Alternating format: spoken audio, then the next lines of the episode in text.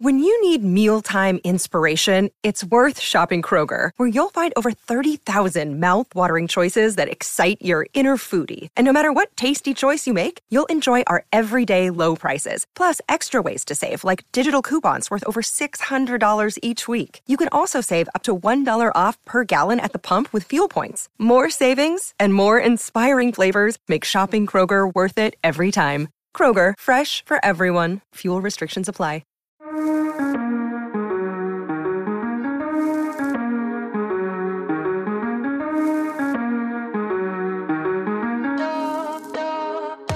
Yes, yes, yes, and welcome back to the Fresh Arsenal podcast with me, your host, PB.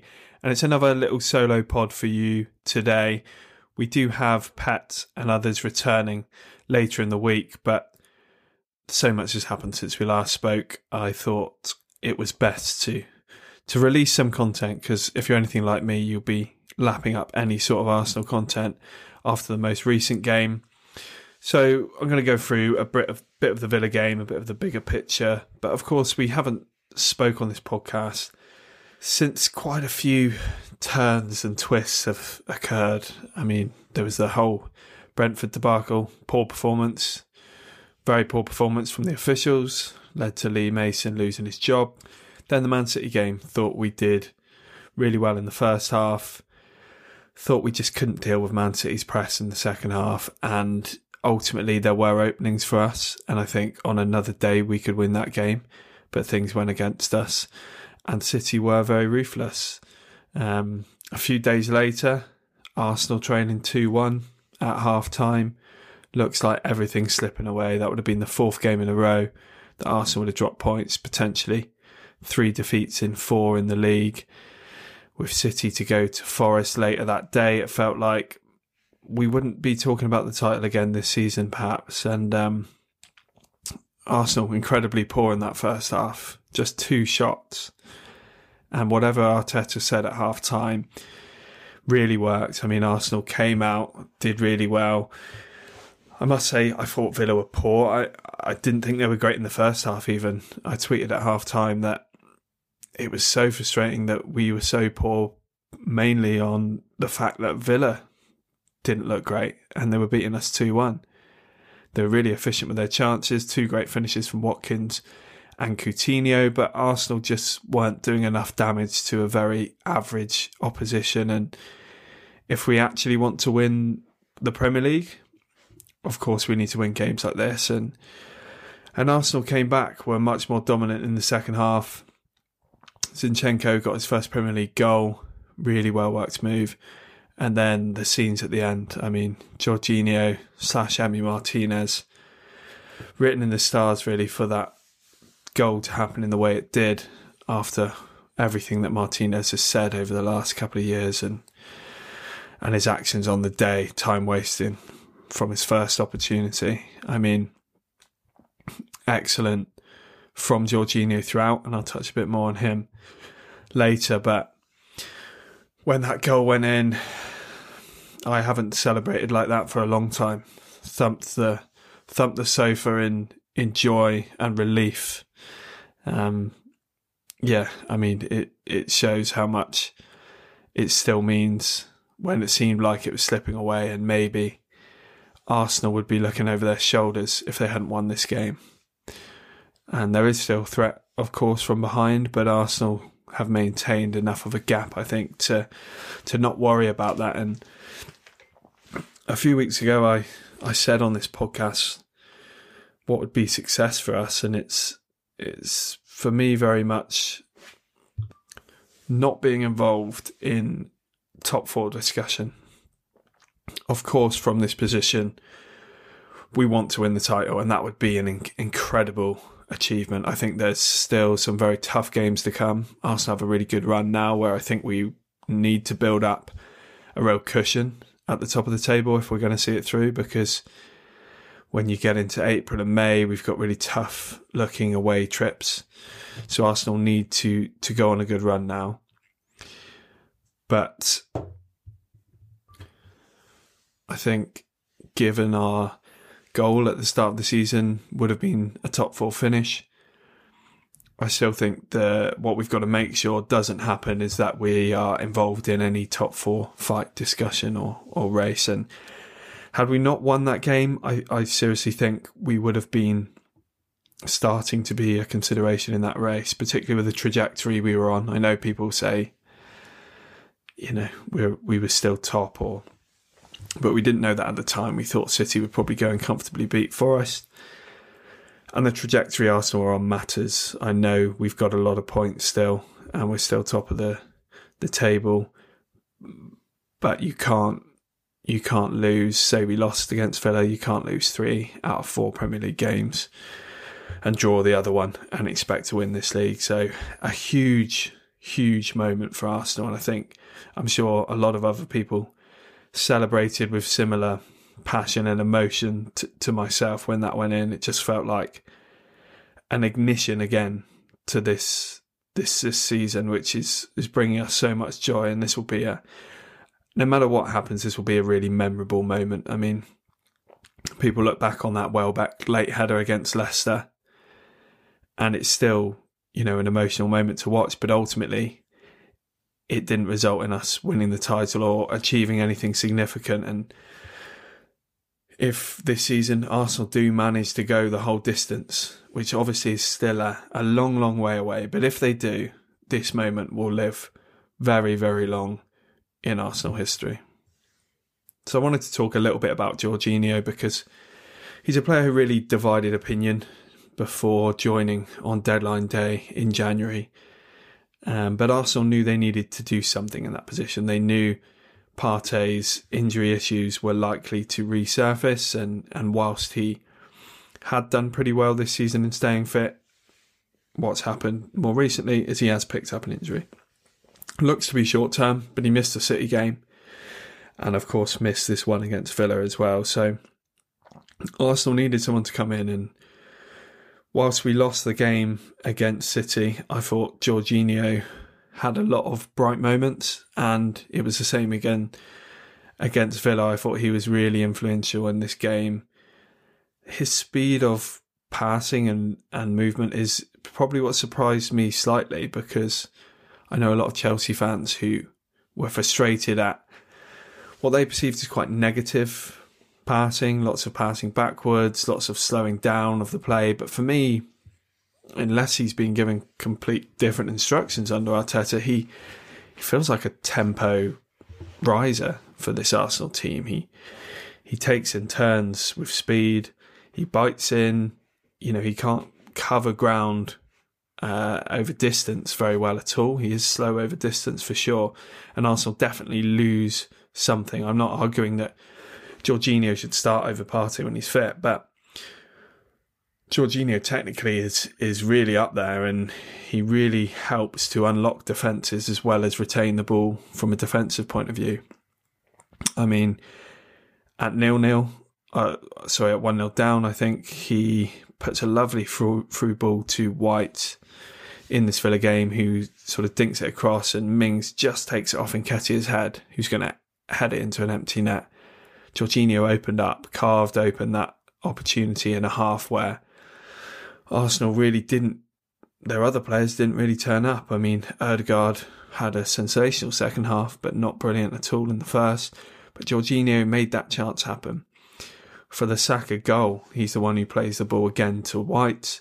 White's cross headed by Ming straight to Saka and goal. In the second half, um, really good short corner routine to set up Zinchenko for the goal. But if you watch it back, it's Jorginho's pass to Saka, which leads to the corner, which leads to the goal. So again, Jorginho unlocking the opposition. And he was really involved high up the pitch. He actually only had one less attacking third pass than Odegaard, and Odegaard had the most on the pitch. So for a player playing at the base of the midfield, that's a really, really significant attacking impact on this team. And if you compare it to Xhaka, who of course plays a little bit further ahead in this system, he actually had nine more attacking third passes than Xhaka as well. So, yeah, Jorginho perhaps changing the narrative on him. The fans loved his performance. I mean, those first two goals he had that influence in, and of course the third goal. It's a shame it won't be credited to him, but it is his goal really with a with a touch of Emi Martinez's own goal. Um, magnificent effort from him, sort of slices across it, really nicely teed up by Martinelli, who I think is looking better as a impact sub against Man City in the cup. He looked really really dangerous, and in this game as well, got um, not officially assist but sort of for that and of course raced away with his fresh legs to tap it into an empty net at the end of the game. So, yeah, interesting to see what Arsenal do on that left side. But in terms of Jorginho, I think there'll be games where we will very clearly miss Partey if he's out and have to play Jorginho. I'm thinking Everton next week in the middle of the week, very physical side. I know Partey wasn't brilliant against Everton at Goodison Park, but I would maybe worry about Jorginho um, over 90 minutes in that game. But I think there's lots of interesting things Arteta can now do because Granit Xhaka has was one of our most consistent players in the first six months of the season. Was perhaps one of the best Premier League midfielders up until the World Cup, but he has faded a bit. Uh, I think that's definitely fair to say, and Arsenal's entire left side of the attack has been problematic for them. And yes, we scored four goals in this game, but ultimately we've scored one or, or none in quite a few games in 2023. And the left side is really being impacted by missing Gabriel Jesus, who, whilst he plays as a centre forward, was often, if you looked at his heat maps, he was often on that left side combining with Martinelli. And no coincidence, really, that we saw Martinelli's best form, best goal output when Jesus was in the side. We also saw that for Xhaka. Of course, Xhaka playing as the sort of left eight in our formation. He had Jesus to bounce off, Jesus to create those spaces and, and opportunities for Xhaka to then drift into and find that final pass or finish. And, and has just not managed to really do that with Nketiah in the team and it it's an interesting thing for Arteta to figure out. I mean, Nketiah's been playing 90 minutes of every game really since Jesus got injured, and I think we can really tell that in Nketiah's performances of late. And it feels like Arteta's maybe waiting for Jesus to come back and and then sort of make that switch, but um, I'm not sure when Jesus will be back in this team still working back to full fitness, not back in full training at the time of recording this. And it feels to me with another three games coming up next week, if Jesus isn't going to be able to start any of those, which looks unlikely, then I would certainly be thinking about something else to do through that middle to to help the left side and just to help the team in general. I mean, Nketiah's been praised for his sort of finishing and and things, but his it's like Jesus has been tracking below his xG this season, so his expected goals are more than he's managed to actually finish. So both of their actual finishing hasn't been prolific at all. What Jesus does though is he he brings a lot of expected assists, a lot of build up quality to the players around him. So Arsenal really missing that at the moment and it just feels like that trio of Xhaka and Nketiah, Martinelli, or Trossard isn't quite clicking for Arsenal. And it's going to be interesting to see what Arteta does. I would like to see Fabio Vieira get a start in that position. I think we've seen it towards the start of the game when Xhaka got injured away at Wolves just before Christmas. Vieira came on. It was a brave substitution to make, I think, at nil nil early on in the game. But Arsenal won that game fairly convincingly in the end with Vieira combining with Odegaard. And some games I'll, I'll definitely understand the need for Xhaka to be a more supporting role to the to the Jorginho or Partey, but Arsenal have struggled against deeper blocks recently, and I think Arteta may have to be brave and select a Vieira from the start in one of these games. We can't keep playing Xhaka for 90 minutes every game we've started to see Vieira come off the bench, so I think that could be a change we see from the start at some point. Equally, we can't keep playing Nketiah every minute. Can we try Martinelli? Can we try Trossard through the middle? we don't want to have to plug Jesus straight back in and make him play every minute like we've had to do with Eddie. We've got to manage these players and, and keep them at the top of their form. So a big group of three games coming up. Then we've got Leicester at 3 p.m. on Saturday. Then we host Everton in midweek and then Bournemouth at the weekend at home. A real presentable opportunity for Arsenal to cement this bounce back from the Villa game. You know, no game's easy in the Premier League. Leicester look like they've got a lot of attacking quality back in their side. Caused United a lot of problems yesterday in that first half. Got a lot of shots away at their goal. I could see a similar sort of game to the Villa game, but with a bit more attacking threat from Leicester. Hopefully, they're not as as clinical as Villa were. But I think Arsenal will have to probably score one more than than Leicester to win that game. But again, given their overall form this season and quality, that's a game Arsenal need to be winning.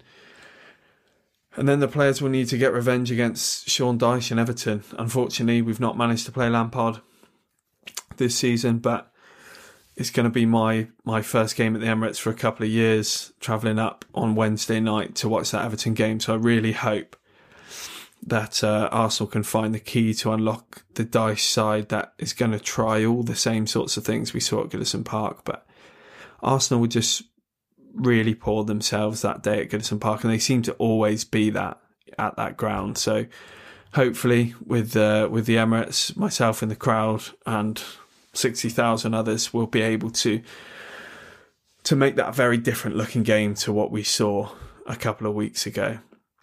And then we host Bournemouth, again a team in a really bad position at the moment.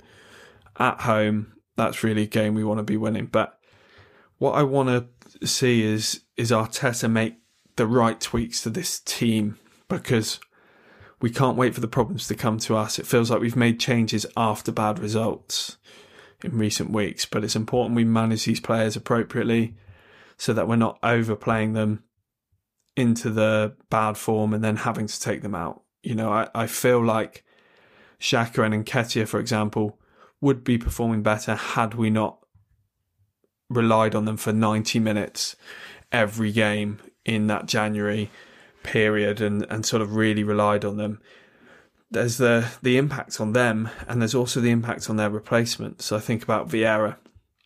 He's had the odd cameo off the bench. It's starting to become more regular, but how ready is he going to be to come in and play 90 minutes himself? Because he's not had those opportunities very much. We've got the Europa League that will be coming back in a few weeks, and that may help keep that second 11 of players ready and uh, fit. But yeah, I don't want to see the exact same 11 in these three games from Arteta. So let's see what tweaks he's got up his sleeve. I think Xhaka and, and Nketiah are players that, even in that second half, when pretty much every other Arsenal player turned it around, they still, for me, looked a little bit tired, looked like they were lacking, and and ultimately other players came to the fore and, and won us that game. Those were some just really quick thoughts on the Villa game and some games coming up for Arsenal. Apologies, it's only been me this week, and I we didn't get any content out last week, and it was only me the time before, I believe. So we do have people coming back. We will have Pep back. He's been out on business um, over in Canada, so it's been quite tricky to line up the times for us both to be able to record. But had some good feedback on the last time I did this sort of solo pod from people, so really appreciate those messages to say that you would prefer this to no content, which is always good to hear. So, yeah, if you've made it this far again, really appreciate listening in. And um, we will be working to get some guests on as well in future episodes. So, yeah, please stick with us. Please subscribe to us if you haven't already. You can find us over at Fresh Arsenal Pod on Twitter. I've been PB at Ollie Price Bates. If you have any more feedback or things you'd like to see, listen to, please feel free to drop me a message. It's always good to hear uh, your thoughts to help us sort of grow this show this year. I've also got the newsletter, fresharsenal.substack.com. Quickly touch on those power rankings because I email those out every week in the in the newsletter and a lot of what I've said has been reflected in those power rankings, which is made up from a load of performance data, entry points, fan player ratings, all into an algorithm to sort of calculate the power ranking of the players. And the recent changes this week have seen Zinchenko up to third behind Odegaard and Saka. His second half really turned that around for him and has moved him right up in influence for Arsenal. And as I just touched on, Xhaka and Nketiah really struggled in this game and in recent games, and they've both dropped down a couple of positions, I think, to sort of ninth and tenth. So both players who have been in the top five at, at some stage this season. So yeah, they're definitely on the down in terms of their influence in this team, which is what those power rankings look to to symbolise. So if you're interested in that sort of stuff, please give that a subscribe. It's just one email per week, can unsubscribe at any time. Thank you very much for listening to the Fresh Arsenal podcast. We will see you very soon.